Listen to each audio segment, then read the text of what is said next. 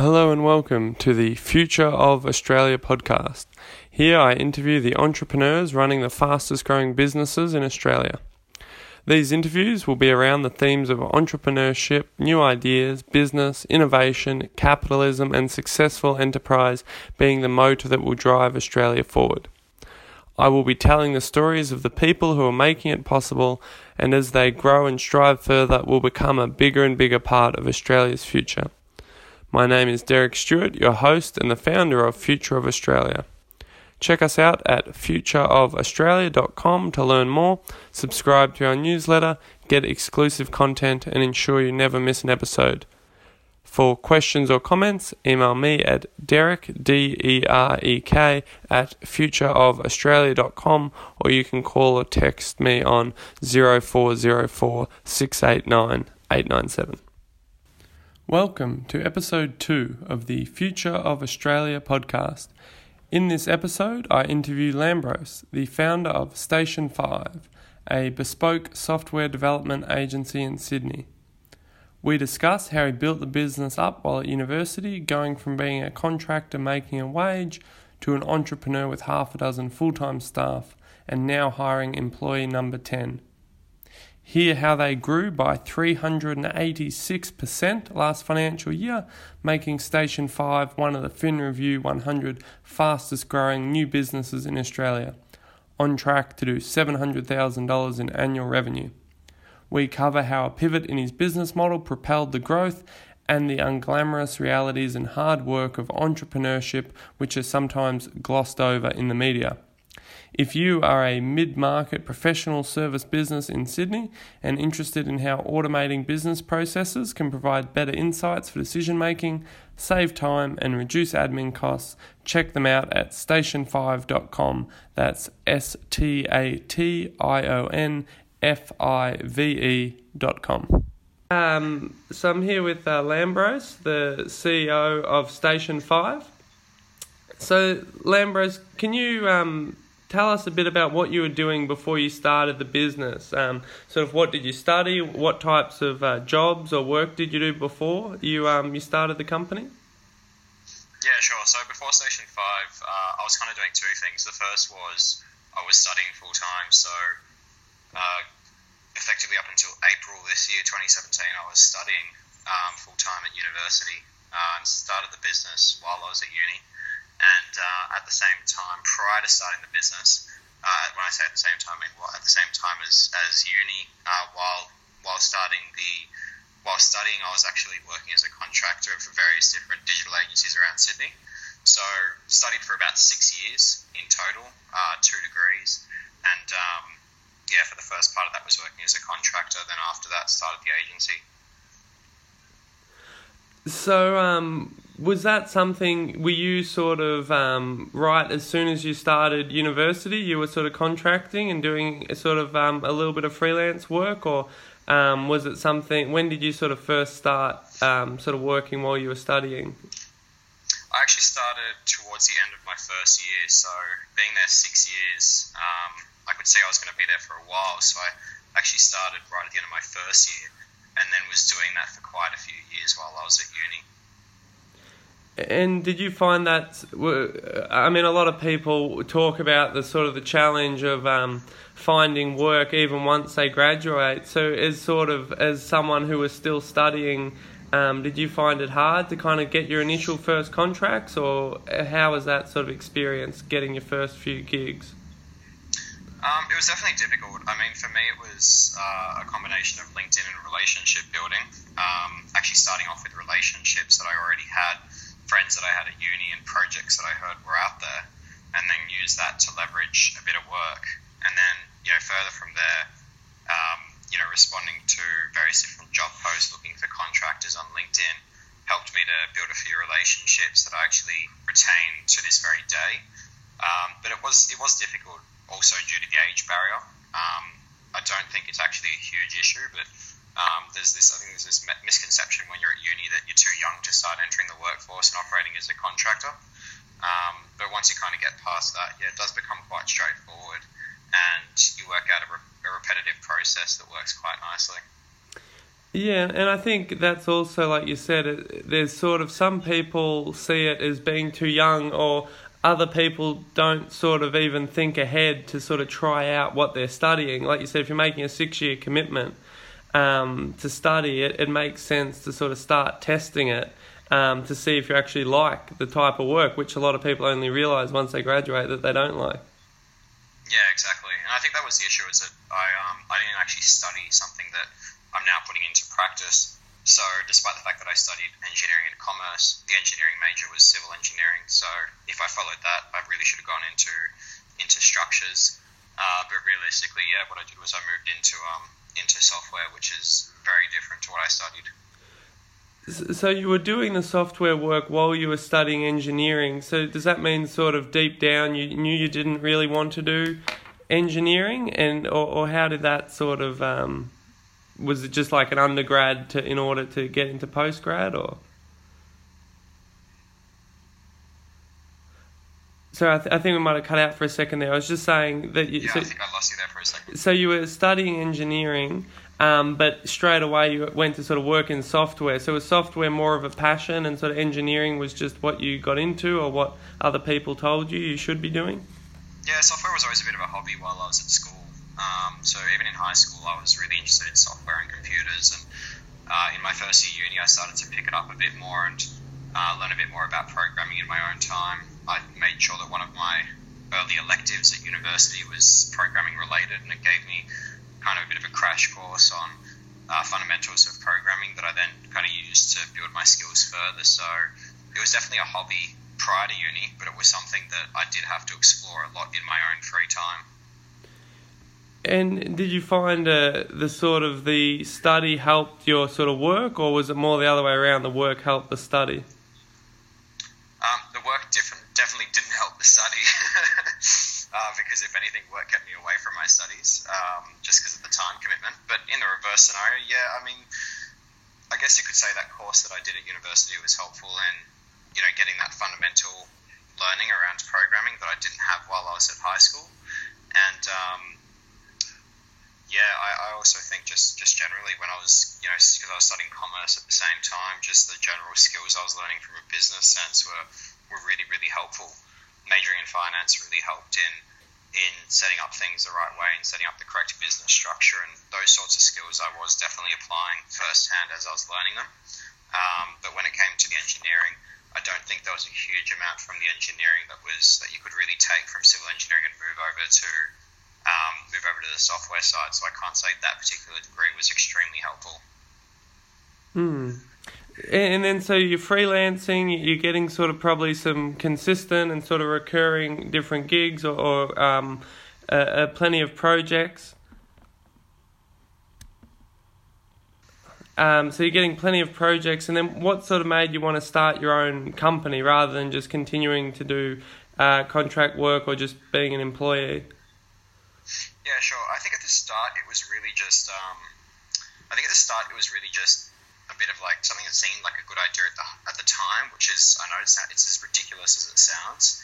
Um, I really felt that I had the ability to be running my own business, and from there I started up Station Five.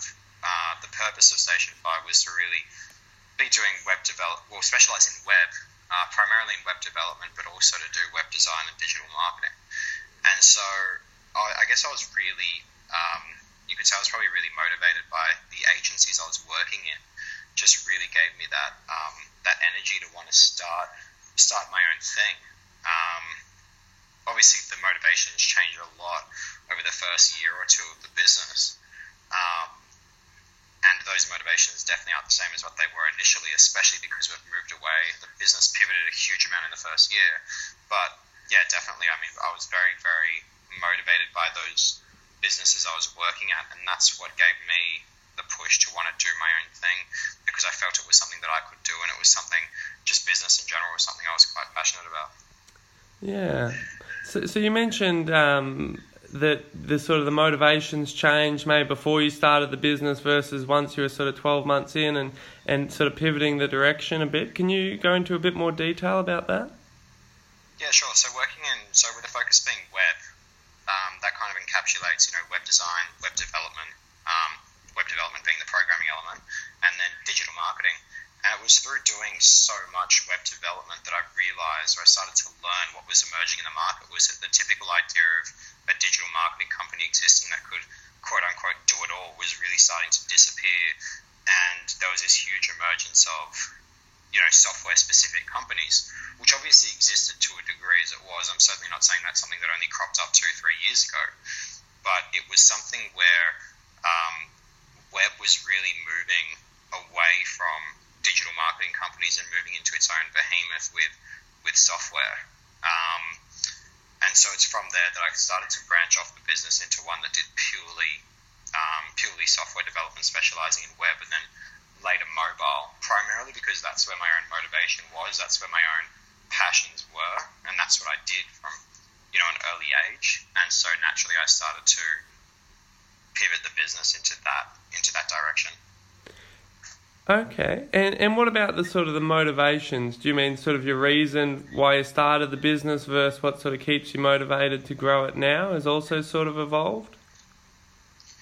Yeah, I think that um, I think at the start it was really just about having a having an agency and um, you know operating Australia wide, and, and that was that was kind of the dream. Was I don't, actually I don't think there was a tremendous dream. I think I was just really encouraged by the people I was working around, and that motivated me to start the business. But now it's certainly different. I mean, it went through several iterations of changing. And I think everyone's motivation when running a business needs to to some degree. Otherwise, as soon as you start to achieve something, suddenly the business plateaus. Um, I know at this point it's very different. To me, it's mostly around, um, you know, we're starting to move very much into the machine learning space. And so naturally, um, being heavily software driven company, um, you know, for, us, it's it's now, well, for me, sorry, it's it's it's about um, it's about being able to offer value back to businesses using machine learning. So that's the space that we're currently moving into. But it's something where I see, you know, something it, it forms a bit more of like a five year plan as opposed to a you know six to twelve month plan, which is what what there was before. And so from a from a motivation point of view, there's definitely a much longer motivation than there was before. Yeah, definitely. So, so I want to come back to that point on uh, machine learning and the other sort of trends, but I also want to touch on the fact that so in the last financial year, your company's grown, you know, 400%, which is why you've been on the, the uh, FinReview Fast Starters list. And, you know, so you have 4x your revenue in, in a year, and, and it looks like now you're doing over 700,000 uh, turnover. Um, so, can you go into a bit more detail, kind of what triggered this growth and, and, what was the experience like? You know, growing four times in a year, which is you know huge. Yeah, um, I guess what triggered it, um, you know, that shift from the, the, shift from digital into like digital marketing uh, into purely software. The software focus, I think, was a big one. I think naturally when you niche down there's this misconception that you're closing yourself off to a lot of business. Um, but I saw it as a necessary maneuver that needed to be done. So I was actually willing to take a bit of a hit this last financial year. And then obviously things turned around completely. Um, why, like, why did that happen? Um, I think the fact that when you're focusing, when you're focusing on one particular niche, when you're focusing on one thing, you tend to be a lot better at doing it as opposed to doing three things and doing them half-assed. You're doing one thing and you're doing it very well, um, you start to build up brand recognition as being uh, extremely good at that particular thing, and, and that's that's what I think really helped us to grow. Was that we are extremely focused on doing on, on doing just software and not all the other noise. We'd removed all the other noise, and that, that left us in a position where from a sales perspective, we could be extremely focused. From an internal process perspective, we could be extremely focused. And so the efficiencies naturally started to come into play. And they're certainly not where they need to be. Um, but, you know, it was a huge step forward. And that's what really helped us to make sure we set up the right partnerships with the right companies, helped us to sell in a much more succinct manner. Um, because we're only selling one solution, and it makes things a lot simpler when you're doing that instead of trying to sell three solutions to to someone and difficulty that has from a sales perspective in terms of the clear communication of what it is you do. Uh, so that, it's kind of an amalgamation of things, but I think that realistically it comes down to how the sales change, the sales process change, and how the internal process has changed as a result of niching down. Yeah, and, and so you've um, you've uh, had a plan to sort of shift the business a bit, like you said, to niche down and focus your efforts, and it's worked. And obviously, a lot of extra business has come through. And then, what about in terms of sort of delivering on all that? You know, new business. How was that sort of experience? I imagine you would have had to hire more people and sort of scale up some of your other capacities in, in a very short time. So, so how was that sort of experience and journey of sort of again delivering on the growth once you've got it? Yeah, so we, um, you know, at the, at the, end of the last financial year, um, we this was the 2015-16 financial year. Uh, at the end of that financial year, I was still the only employee of the business, and anyone who assisted with the projects was a contractor.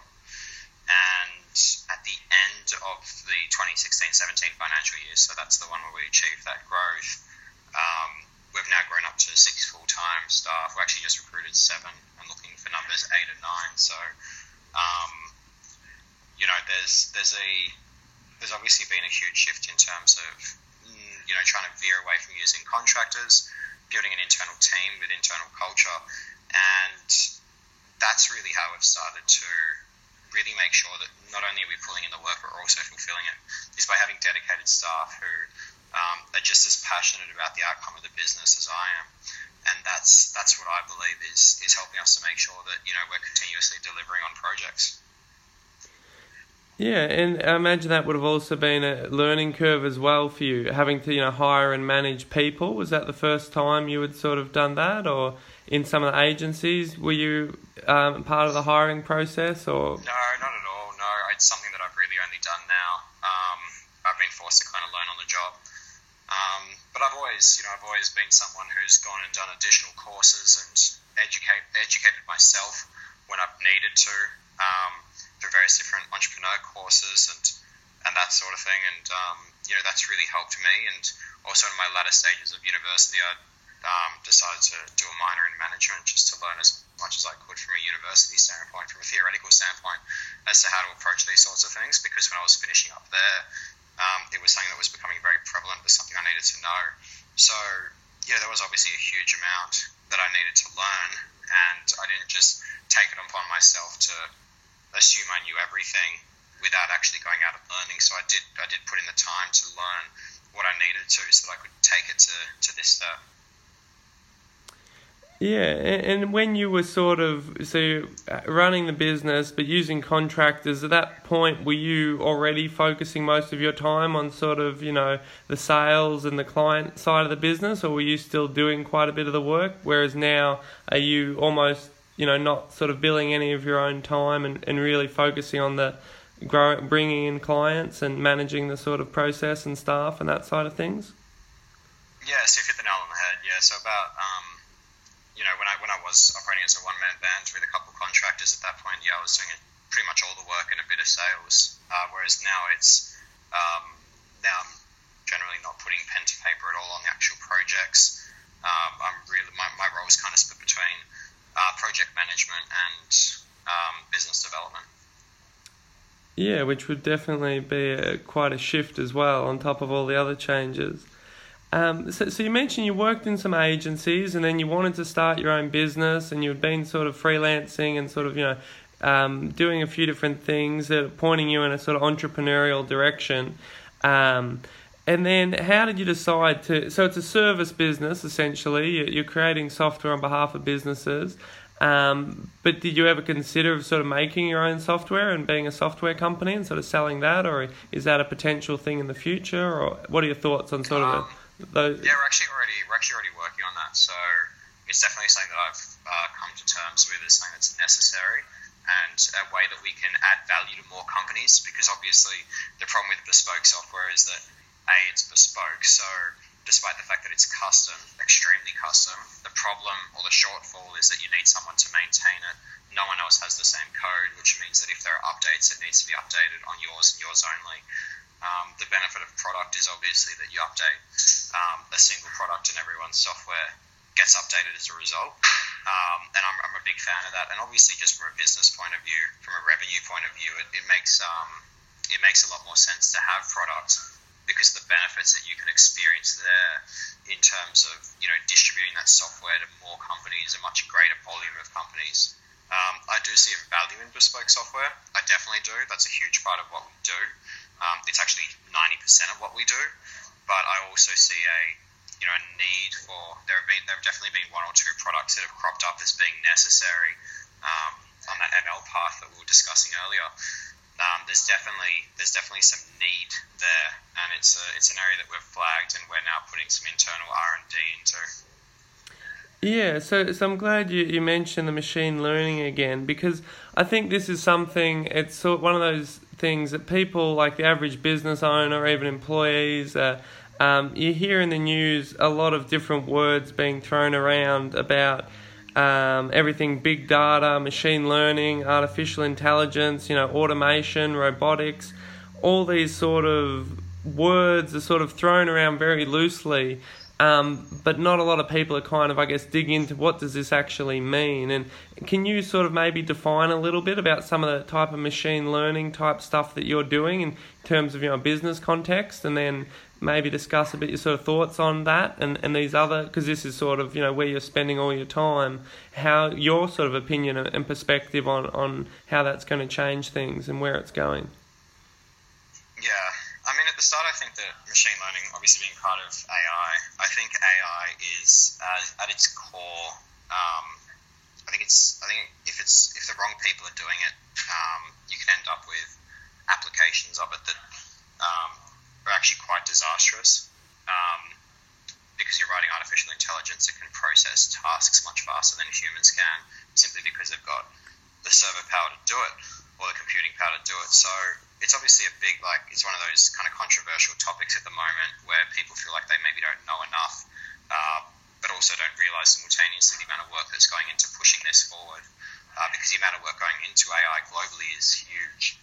Um, in terms of what we're doing, um, I'm a huge advocate for not overdoing AI and not not make, not turning it into something that um, is uncontrollable by humans. Uh, but realistically, what we're trying to do is use it to drive business decision. So, really trying to provide feedback to business owners and decision makers within businesses uh, based on the analytics within their business, based on the information that we have about their business. So, theoretically, uh, let's say you've got, say, accounting software, you've got payment software, you've got time tracking software, you've got lead generation or sales software. Um, a large part of what we do at the moment is integration or workflow automation software, which is tying these systems into each other, so automating processes within businesses is a large part of what we're doing at the moment with the bespoke the, the bespoke offering that we have. Um, whole application of the AI element would really be to provide feedback to the businesses and give those decision makers advice as to what they can be doing to better their businesses.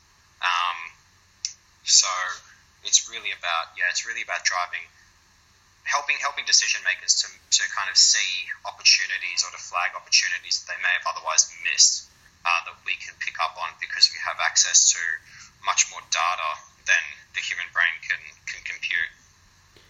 And and then you're turning these into like a, a, sort of reports or a dashboard or some sort of visualization or, or what sort of the output once all these things have That's been sort right, of connected. Yeah. So you get access to a dashboard, and with that dashboard, you're able to understand um, through yeah through visualization and through reporting what sort of shortfalls are in the business or what what business business business owners or decision makers should be should be keeping an eye on. Yeah, and, and, so you've mentioned AI and sort of, I guess, the good and the bad. So, I mean, obviously, there's broader implications and, and things that people are talking about. Um, but sort of in in the next maybe let, us talk sort of six months. In the next sort of six months are there certain things like you've mentioned you know the, the interface between like you know employee timesheets and accounting software and a lot of people are still doing that manually and, and all these other little things which kind of have a, a person in the middle at the moment because two systems don't talk to each other well are there any things that you think sort of yeah, six to 12 months away it will be like the manual version will kind of be gone and it will just be you know standard to have it sort of an automated solution? I think i think for something to become standard in six months is way too optimistic. Um, but but realistically yeah we're trying to produce is something that within six months will be something that we can theoretically roll out um, to any company that wants to start doing it obviously to get something mainstream, it takes a huge amount of time. Uh, but yeah, in the in the long term, that's the ambition. In the short term, though, it's about producing a product that we can go out there and sell to companies that we're otherwise already selling to to automate these processes. So not so much mainstream just yet, but it's definitely something that we will have an initial version for people to start using uh, by about mid next year.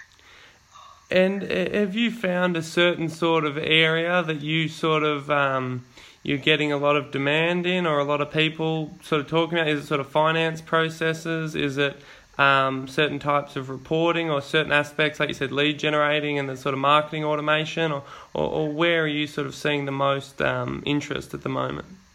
Yeah, I wouldn't touch marketing automation, not at the moment at least, because I think everyone's doing it, and I don't think we can add a huge amount of value there because there are so many companies doing it that there is already a tremendous amount of value being added to that industry. Even in the reporting space, there are quite advanced tools to be able to make sense of marketing data and to be able to do something with it. Um, and you'd also be taking on companies like Salesforce, which is quite tremendous, and they're obviously putting a huge amount into this as well.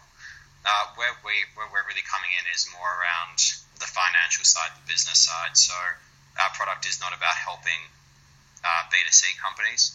Uh, our product is more about helping B2B companies. So it's about going into legal and accounting firms, for instance, and providing feedback to them.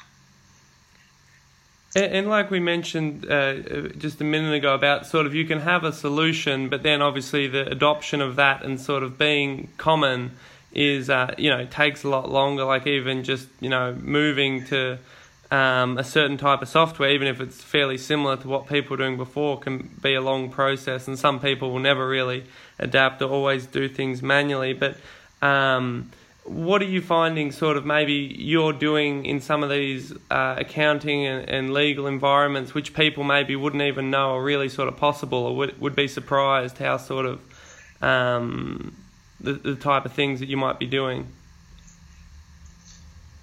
Yeah, right. So you're saying, are you saying purely in the automation space, or you're saying when you combine it with machine learning? Um, well, well, both for the different things that you're sort of working on, or, or, some of the projects, I suppose, that you're delivering for your clients. That someone who hasn't looked much into this might be, you know, surprised to even hear that's possible, and and know that you're sort of already at that level and delivering on those type of processes or, again, uh, solutions. Yeah, sure. So the workflow automation. Um, workflow automation would really, as I said, it's, a, it's more of a bespoke solution and it goes out to mostly legal and accounting firms, mid tier firms in, in Australia. What we're doing for them is effectively creating a solution that is directly for their business that ties together their systems. Uh, an example would be, say, combining um, you know, legal software like Leap, for instance, combining that with time tracking software or other time tracking solution they're using, and then tying that in with uh, the high end accounting software that they're generally using. Uh, and in combining those different solutions, we're generally able to, I mean, theoretically, without getting into too much into too much detail, uh, what we're able to do is to merge the data from those systems to understand, or to help the business owner to understand which of their clients uh, are the most profitable, uh, which of their staff are producing the best out, outcome, um, the interaction between staff and clients, and which staff interact best with which clients so that they're managing. Uh, so it's really about just bringing all this information to the business owner's attention. And then on the flip side, what is it doing for the staff? Primarily, where we can offer a huge benefit from a time time saving perspective and an efficiency perspective is for the admin staff at these businesses. So it's about automating the process, say, one process we've automated quite a few times is um, at the end of each month, automatically pulling the uh, time that was tracked within the time tracking software, the billable hours, pulling that into the accounting software, automatically generating an invoice, automatically emailing that invoice to the client, and then once that's done, uh, once the payment has come through, automatically reconciling that line item for tax purposes in, in the accounting software to get ready for tax time. So that whole process uh, we've automated several times now for various legal firms, um, and it's uh, it's a very straightforward process for us. But from a from a time saving perspective, obviously a huge benefit to admin. Yeah, no, I um, I think that it's really sort of um, a, a really good example of where you're taking something which is done, I guess you know, millions of times across all these different sort of professional service firms, sort of more broadly, that anyone that sort of bills on time and and uh, does all those things manually. But yeah, for your clients that are forward thinking enough to sort of engage you, you're creating all this not just the big time saving, but like I said, also the visibility and sort of analytics on um, staff and clients and profit and just a huge amount of insight. Um, which they wouldn't have otherwise been able sort of to do or had the time and capacity to sort of even evaluate. Yeah, yeah, exactly. Yeah, so, so I think it's a very interesting space, and, and it obviously it's reflected in your growth as well, and you've sort of found a very good niche, and there's so many broad applications, but you're sort of uh, starting to, to build a reputation in that sort of area, which is good. Um, so, sort of stepping back in sort of a little bit into the bigger picture, um, you know, you're working with business owners, you, you're a business owner, and, um, you know, what sort of trends do you see in sort of entrepreneurship in Australia? You know, what do you think Australia is doing well in entrepreneurship, and, you know, maybe where is it behind other countries? Yeah, sure. Going to say is very hypocritical. That's okay. But I think I think that I think that um, I think entrepreneurship in Australia is at a, at a great place because there's a huge amount of traction. There's a huge amount of attention. It's becoming its own kind of behemoth. Um, at the same time, I think that a lot of a lot of people are getting into entrepreneurship because it seems like the, the fun thing to do or the, the great thing to do, and it's the way of getting out of a nine to five job, which I think is a huge mistake. um, you know, I, I, I as, as I said, as I mentioned earlier, you know, starting the business for me was was really about the fact that I was inspired by the by the business owners, and I think that's what really drives a lot of people uh, to start their own businesses. Um, but at the same time, I think there needs to be a deeper motivation than that because um, I think that disappears as it disappeared for me. It's something that does disappear. Um, so you know, where do I think it is? What's the good? The good is it's definitely a big industry. It's receiving a lot of attention. Um, you know, it's receiving a lot of attention from the events that are popping up, from the organisations that are popping up to support it, from what the government is doing to support it as well. The bad, I think, is that there are too many people getting into it who probably shouldn't be there in the first place, um, because I think they see it as an escape from nine to five. Um, but realistically, if you're doing entrepreneurship and you're doing it right, nine, to five are actually really good hours. Um, you're looking more at like a, I think a minimum of 12 hours a day consistently, working weekends.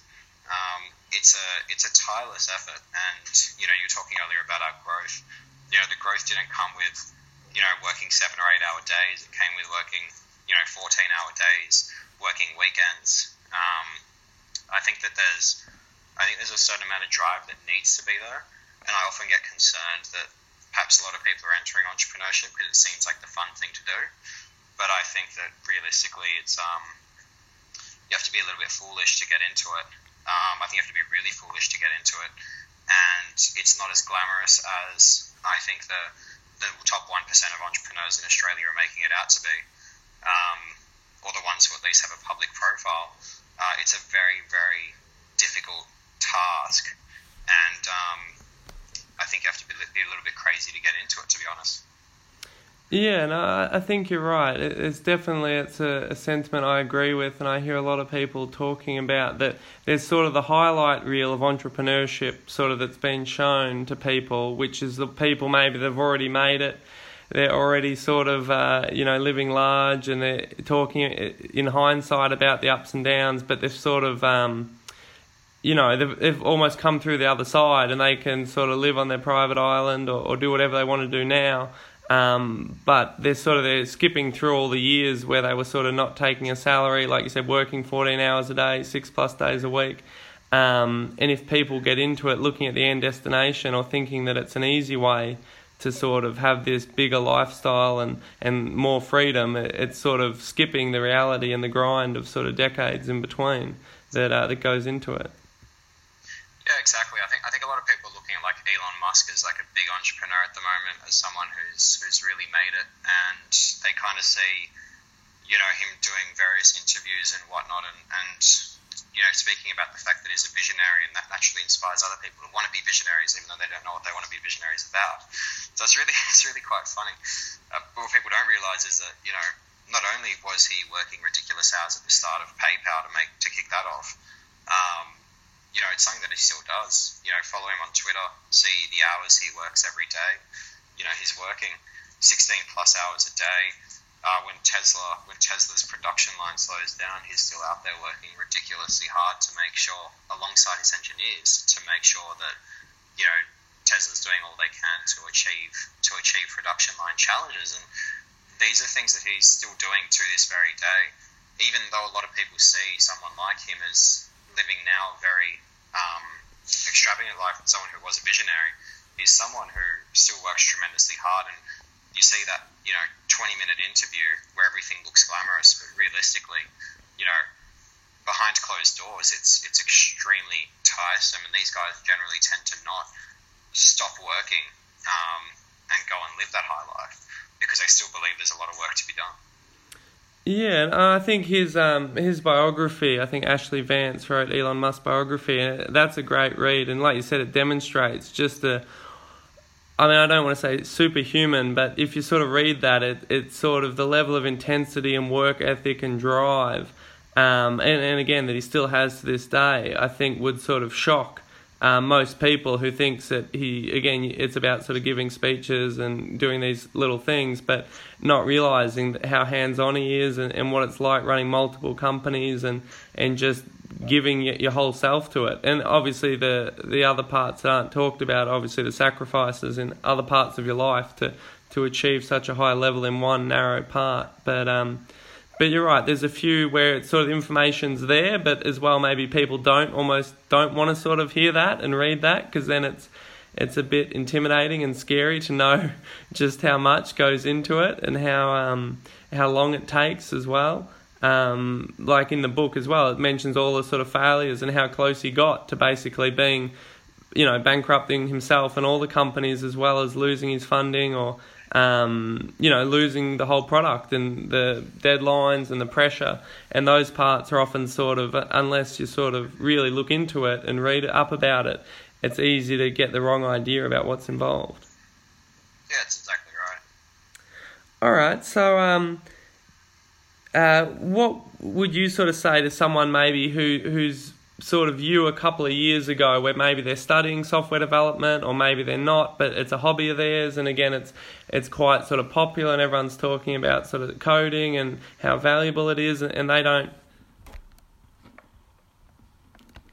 sorry and, they don't know sort of you know do they want to work for a big company like a you know facebook or google or do they want to start their own thing? Sort of like you've mentioned, to assess your motivations, but but what else would you sort of say, um, having gone through that path and seen the agency environment, now being an employer of you know developers? What sort of advice would you give someone maybe who's 20 years old and and sort of not sure, interested in coding and software, but not sure what direction to sort of pursue?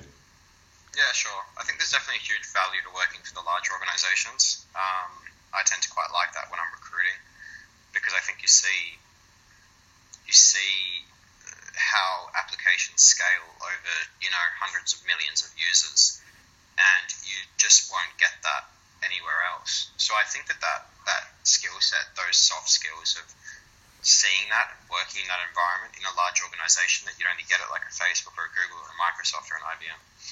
Um, I think those sorts of skills are really, really vital, and there's a huge amount to be learned there. So I'd, I'd definitely say that's a, that's a good first step. Um, in terms of longevity, I think it's about aligning with a business that you know is doing what you are naturally motivated by. So once you get past the fact that okay, it's all well and good to learn software, as a software developer, I think it's very wise to find a business that aligns with your own vision, um, aligns with what you want to achieve as an individual. So yeah, I'd say first step work for a large organization, do a year or two there, and then start to branch out into something that you know, offers offers something that's a bit more fulfilling if you're not getting that from a large organization. Yeah, no, that's a very good point. And as well, even you know, like even if they're going to work in a more small entrepreneurial environment such as uh, what you've created, and again often the clients are going to be the larger companies not that large but again like a large professional services firm um, so you sort of need to understand the challenges that you have maybe managing hundreds of staff or you know all these different processes which if you've only worked in very small environments uh, you wouldn't necessarily even understand why it's an issue until like you said it scales across you know people or locations and, and sort of um, yeah, the problems that larger companies even face that you know can Yeah, then be solved. Yeah, exactly.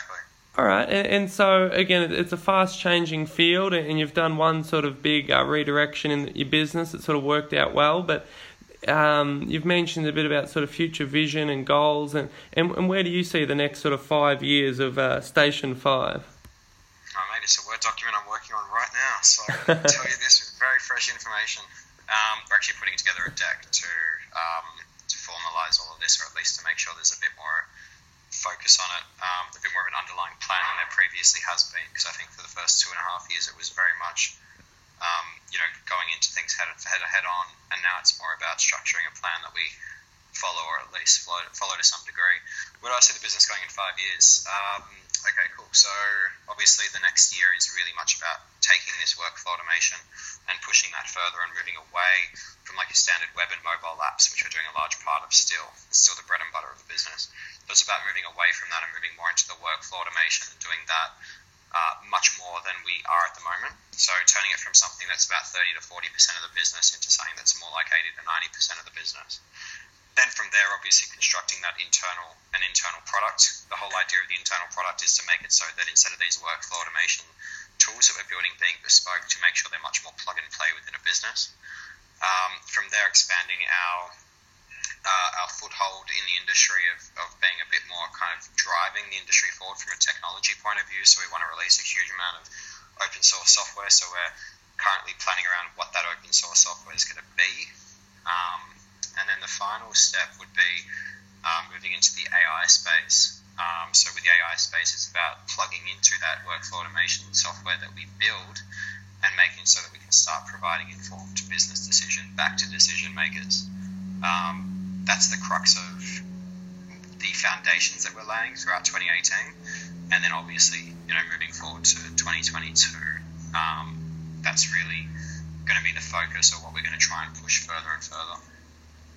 Yeah, that, that sounds great. And and again, you're doing some great work, and, and you're in a very um, interesting and fast growing sort of space. So I'm sure you're going to have a, a really big future. And um, yeah, really looking forward to seeing what you sort of uh, what the future uh, looks like for you uh, as the technology and again your own business and sort of vision evolves. Yeah, yeah, mate, as am I. All right, thanks a lot, Lambros, uh, for your time and um, for yeah sharing your story and your insights and uh, perspectives. yeah, thank you, Derek. Appreciate it. Thank you for listening. I would really appreciate it if you subscribe to the podcast in iTunes and leave a review. Better yet, tell a friend about it who you think may enjoy the content and get something useful out of it. Feedback, comments, likes, or dislikes, you can reach me by emailing Derek, D E R E K, at futureofaustralia.com, or you can call or text me on 0404 689 897. Thank you.